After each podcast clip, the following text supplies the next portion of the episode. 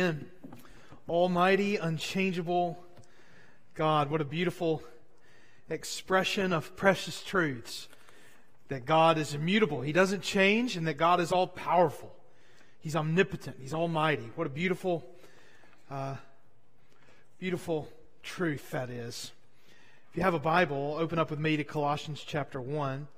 Colossians chapter 1. We're going to be in verses uh, 15 through 20 this morning. Colossians chapter 1, verses 15 through 20, as we can continue our sermon series on Father, Son, and Holy Spirit. These are sermons on the Godhead, on the Trinity. And I, I was thinking just for a moment about one thing I'd like to say uh, about what one thing the study for the series has done for me is it's transformed my worship. It's transformed my worship and understanding the way that the works of God belong to all Father, the Son, and the Holy Spirit. And so, able to sing a hymn along our, with our choir, a song along with our choir, like we just sung, and uh, realize that I'm singing to Father, Son, and Holy Spirit, even as I sing to the Almighty, unchangeable God. I hope you'll see the way as we learn about God, the way your worship will be freed and even transformed as you go deeper into who God is. That's my hope and prayer. Colossians chapter 1, verses 15 through 20. If you have your Bible open there, why don't you stand with me out of reverence for the reading of the words of our God? Paul writes under the inspiration of the Holy Spirit in such a way that as the words on this page are being read, God Himself is speaking to us, beginning in verse 15. He is the image of the invisible God the firstborn of all creation. For by him all things were created, in heaven and on earth, visible and invisible, whether thrones or dominions or rulers or authorities, all things were created through him and for him. And he is before all things, and in him all things hold together. He is the head of the body, the church he is the beginning, the firstborn from the dead, that he in everything might be preeminent. For in him all the fullness of God was pleased to dwell. And through him to reconcile to himself all things, whether on earth or in heaven, making peace by the blood of his cross. Let's pray together. O Lord our God, would you please open our hearts and minds to receive your word and to be changed by it. It's in Jesus' name we pray. Amen. Amen. Well, by God's grace, it certainly is family worship uh, Sunday today. And I know for a lot of sweet moms and dads, you might be a little stressed out right now thinking about that. But just know I'm not stressed out if that makes you feel any better. I wouldn't mind one bit if a kid acted like a kid in church on Sunday. And uh, so don't, don't worry about that. But children, welcome to worship this morning. We're so glad to have you here. You're used to everything up until about right now. And so I thought I might just talk to you for just a moment before we get started. Let me ask this question in particular to our children, but anyone can answer. Um, except Larry. Larry can't answer, but anybody else can answer. Who has ever wondered what God looks like? Any of you ever wondered what God looks like? Yeah, we got some hands going up. Anybody? All right, adults, what about you? Have any of you ever wondered what God looks like? I don't care if you think it's theologically correct or not, or what you've been told. Everybody's hands should go, what does God look like?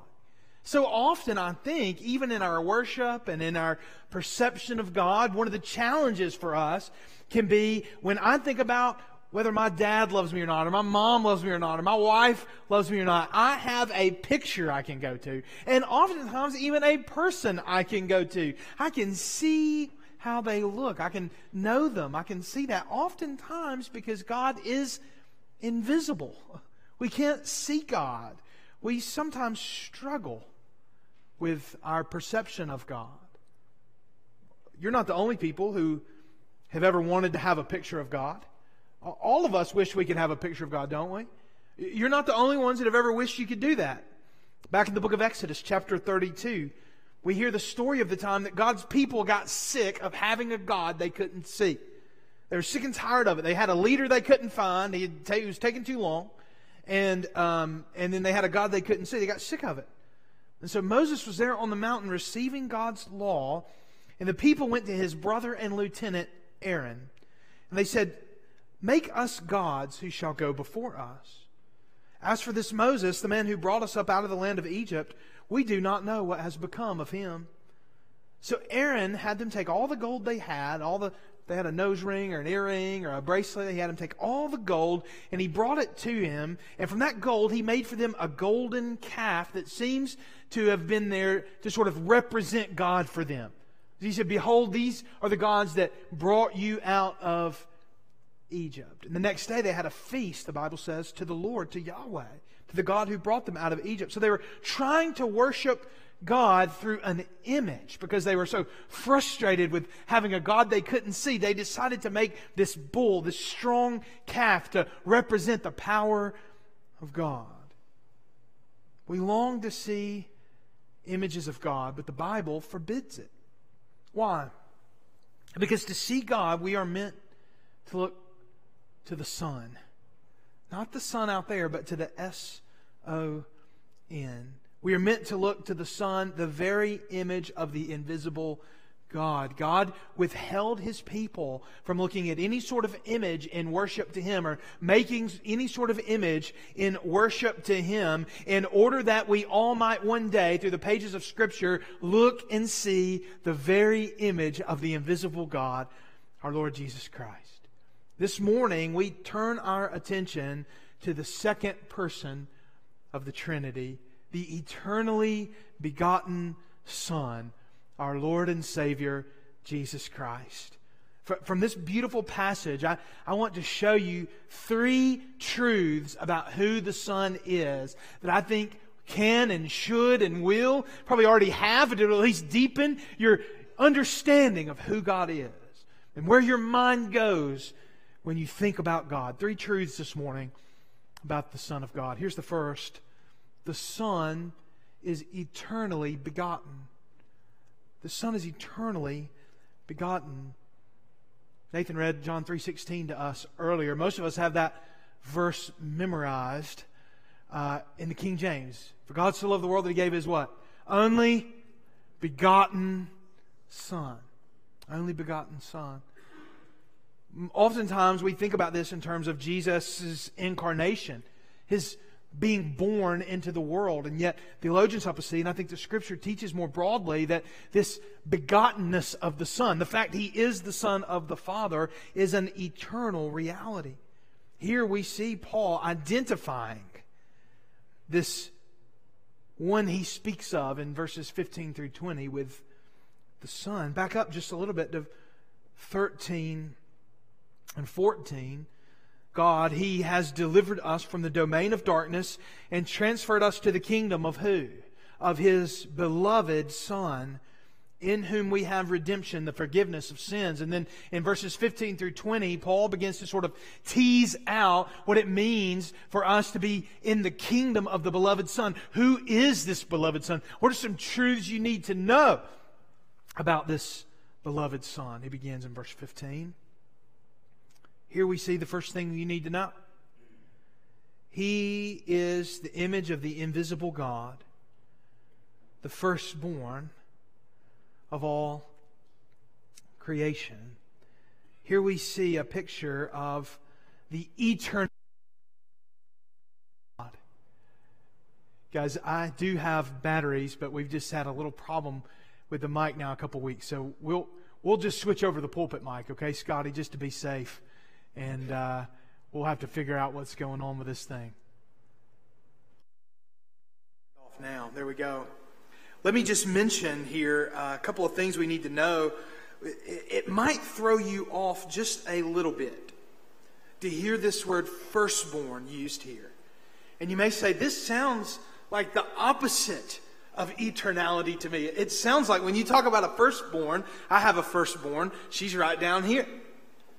And there was a time when the WotC was not.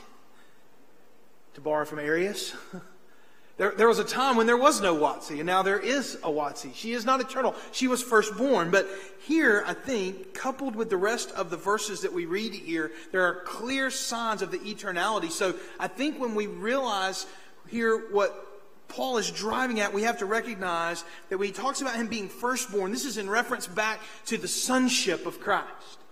And he's helping us see that he is the one who would receive the inheritance. He is in the position of primacy as the Son of God. He is the firstborn and the only and the beloved Son of God. He is the image of the invisible God, the firstborn of all creation. This is a reference then to his unique role as the Son. He has the rights and privileges of the firstborn. And so he is also, we see here, the image of the invisible God, which we'll talk about a little more here in just uh, a few moments. But let me just mention, he is the image of the invisible God. We have to recognize and see here that this is a picture of the divinity, the full divinity of Christ, to be the image of God. Now, there's a difference between us and Christ. You are made in the image of God. You are made in the image of God. You are like God in some ways. But Jesus is the image of God. He is God in his very nature. And we see here from this passage and others in Scripture, when the Son is talked about this way, we recognize and, and understand that God then has always been Father, Son, and Holy Spirit. And the second person of the Trinity, the Son, has always been the Son. There's never been a moment when Jesus Christ, the second person of the Trinity, was not the Son of God. This wasn't something that happened uniquely in his incarnation, but it's something he has always been. He is eternally begotten of the Father.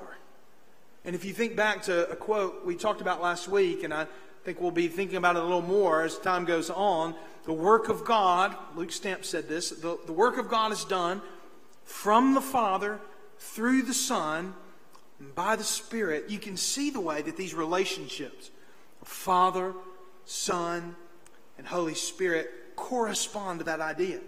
The work of God is from the Father, Father, and it is through the Son in the same sense that God in His nature, these three persons are a father and then a son who is coming from the father as a son. He is the Word of God. As one theologian says, it is, a, is proceeding from the father as a word or a thought proceeds from a mind. The son is proceeding from the father. And so you see the way it corresponds to that. And then the Holy Spirit being I would argue, breathed out from the Father and from the Son. We see then the way that the work of the Father and the Son is done by the Spirit, all working in concert.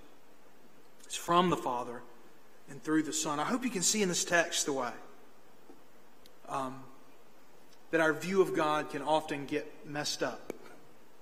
I, I want you to, I want you r- really deeply. Um, to feel this because I want you to be encouraged by this thought. So often, what we do wrongly is associate the God of the Old Testament, right? God, as only the Father, right? We kind of look back and say, what in the world was the Father doing in the Old Testament? I sure am glad that Jesus and the Holy Spirit showed up in the New Testament. But I want you to know something the work of God in the Old Testament and the New is entirely the work of the Father, the Son, and the Holy Spirit. And so I don't want you to look back and see harsh things that happen and see those as belonging only to the Father, because I think that often challenges us in viewing God as our Father. I think there are some Christians who have a hard time calling God Father because they sort of in the back of their mind feel like maybe uh, the Father, I think it's a misunderstanding of the Old Testament, but I want to meet you where a lot of folks are think people would think, well, my his father seems to kind of used to have been abusive back in the Old Testament. It's all wrath and all these kinds of things. But that's not the case at all. The, the work of God in the Old Testament and the New Testament is collectively the work of the Father, the Son, and the Holy Spirit. And so I want you to know when you are in Christ, it is the case that you can truly God, call God Father because you are being welcomed into the life of the Son in such a way that you can then look to God as your Father because of what the Savior has done and because of the sealing of the Holy Spirit which you've received. I want you to be able to look back and see the way that from the beginning to the end, all of the work of God is the work of the Father, the Son, and the Holy Spirit in a work to bring reconciliation to you. Some of us were once in the domain of darkness, the Bible says, but now we have been transferred to the kingdom of His beloved Son. The Son is eternally begotten. But second of all, I also want you to see this the work of God is through the Son.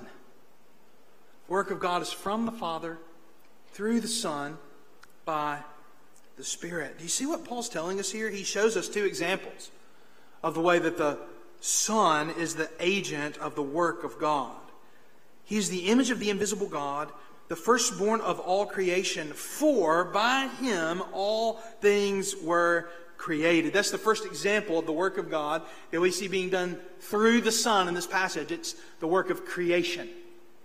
Now, the other is salvation, which we'll talk about in a moment, but you can see the way Paul's choosing two of the biggies here creation and salvation. Two of the main works of God we see here as examples of being done through the Son. And so then I think in your mind, you can just go through all the works of God and see the different ways He does them through the Son. But first, you see creation. I love what the Bible says here. It says this For by Him all things were created in heaven and on earth. All things were created by Jesus, through Jesus. Whether thrones, things in heaven or on earth, visible and invisible, whether thrones or dominions or rulers or authorities, all things were created through him and for him. This is another reason why we recognize that Jesus is fully divine, that Jesus is God, because all things were made through him. And so, if he was a thing, it would be impossible for all things to be made through him. He is the one who is making all things, whether they're invisible or visible, thrones, dominions, rulers, authorities. He's not a mere angel. He's not a, a human prince who attained godhood. This is the very Son of God. He is the uncreated agent of creation. He is uncreated, but created other things. And I think this world begins to make a little more sense when we realize it was made through and for Jesus Christ. The gospel begins to make more sense when we recognize it was made through, the world was made through and for Jesus Christ. The gospel is not some late addition to the plan of God, but instead, his plan through Christ is baked into the very world he made. All things were made through and for Jesus. But we also see that the Son of God is the agent of God in the work of salvation. Now, this is that which is most plain to us as Christians, I think. Because we think often about the work of the Son. And when we think about the work of the Son, it's almost exclusively in terms of his work to save sinners. I want you to notice what Paul says in verses 18 and verse 20. He is the head of the body, verse 18, the church. He is the beginning, the firstborn from the dead, that in everything he might be preeminent. He's the agent of God in the work of salvation. He is the beginning in verse 18. That's another reference to his eternality when he calls himself Alpha and Omega. I am the beginning. That's a way of saying I have always been. Not I have a beginning, but I am the beginning. He is the beginning, the firstborn from the dead. It's a picture of his resurrection. Though he lives forever, he nonetheless died and then was raised from the dead through the power of an indestructible life. The Bible says, by the power of the Holy Spirit, God raised him up from the dead. And again, you can see there in the work of Christ the way that it comes from the Father through the Son by the Spirit. And so we can then rejoice in the work of God through the Son in creation and in salvation. Praise, praise the Son. Praise the Son for the work that He's done according to God's plan by the Spirit to bring the world into the existence and to redeem the world by His blood. The work of God is through the Son. And then finally, this morning, I want you to see one last thing. The Son is fully God the Son is fully God. I want to ask you a question this morning. What grounds your understanding of who God is? What is your understanding of who God is rooted in? Now, if you've been walking with Jesus for almost any amount of time, you've been walking with God for almost any amount of time, you've gone through seasons where what you know about God from the Bible and what you've learned about God through church and your experience of God in the past seems to contradict the way your heart feels about God in that moment. Maybe, maybe not, but I have had moments where I've thought God seemed distant. But we know God's not distant from his people, right? If you're indwelled by the Holy Spirit, you've got the Lord living inside your own heart. We know that God is everywhere. Where can I flee from your presence, David said. We know in our minds that that's not true, but sometimes God can seem distant. Jesus told us his yoke is easy and his burden is light. Jesus told us he's gentle and lowly in heart. The Bible calls God our Father who loves his children, and yet God, sometimes we find God to be harsh, don't we? You ever been through a season of life where you've you're experiencing the discipline of God or some other trial, and you say, God seems harsh to me today. In your mind, you know God is love, but in your heart, you don't feel that way. Maybe God is frustrating to you at times. He just seems unknowable. Now, we know that the Bible teaches us about the, the plainness and the clarity of Scripture. We know God is knowable. We know He's a very present help in time of need. We know that Jesus Christ is the same yesterday, today, and forever. We know He is an almighty, unchangeable God. No being in the cosmos is more consistent than God, and yet at the same time, it can feel frustrating to us. God seems to be different than what we think. So, what keeps you from landing there when you go there? I know you go there, or you're godlier than I am, which is probably true, but even those of you who are godlier than I am probably go there sometimes.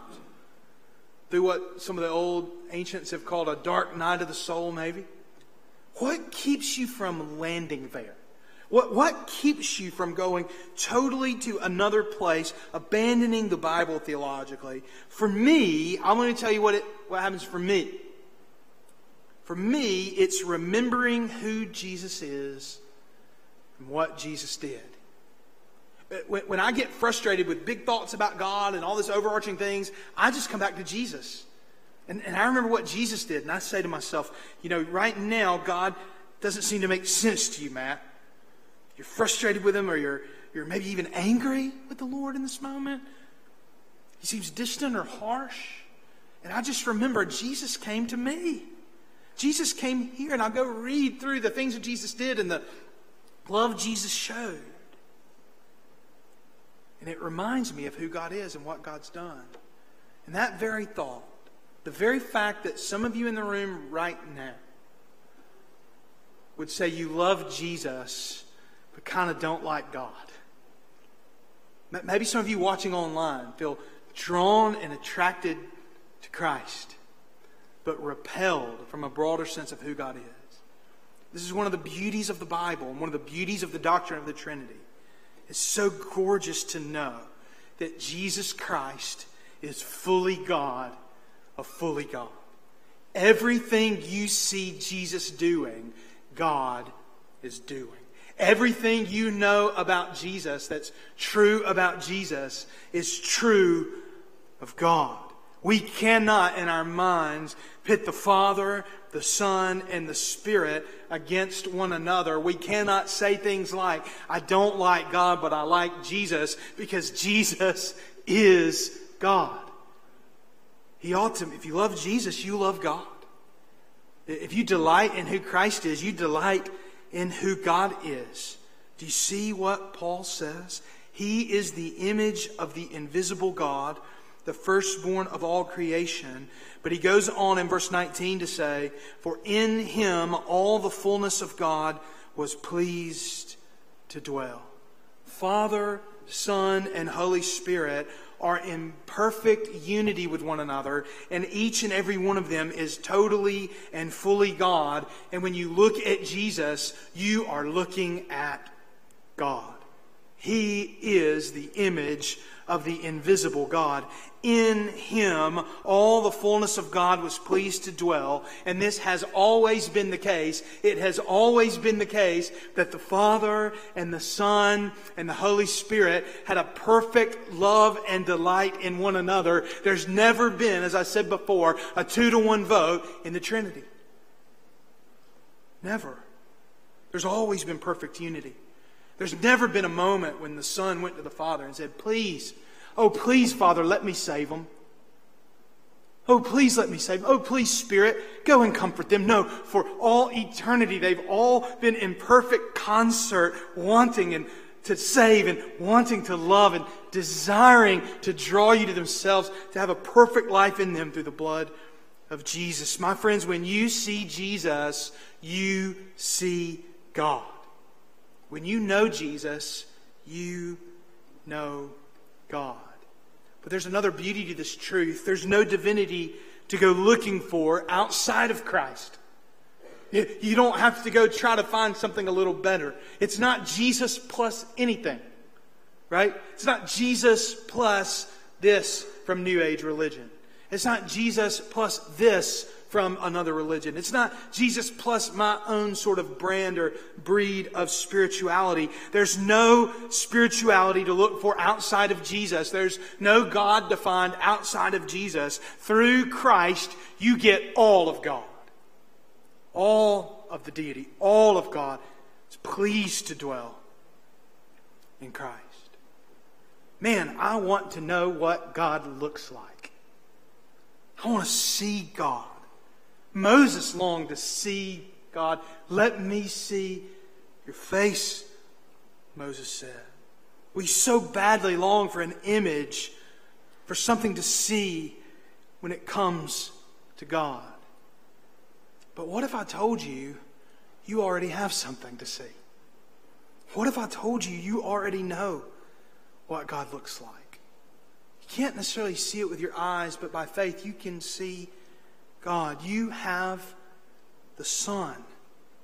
He is the image of the invisible God. And He came here in flesh and was seen and touched and heard and smelled and experienced. We know God through Jesus. He is the Son who is eternally begotten of the Father. He is the Son through whom all the work of God is done. He is the Son who, as the Nicene Creed says, is the one Lord, Jesus Christ, the only Son of God, begotten from the Father before all ages, God from God, light from light true God from true God, begotten, not made, of the same essence as the Father's.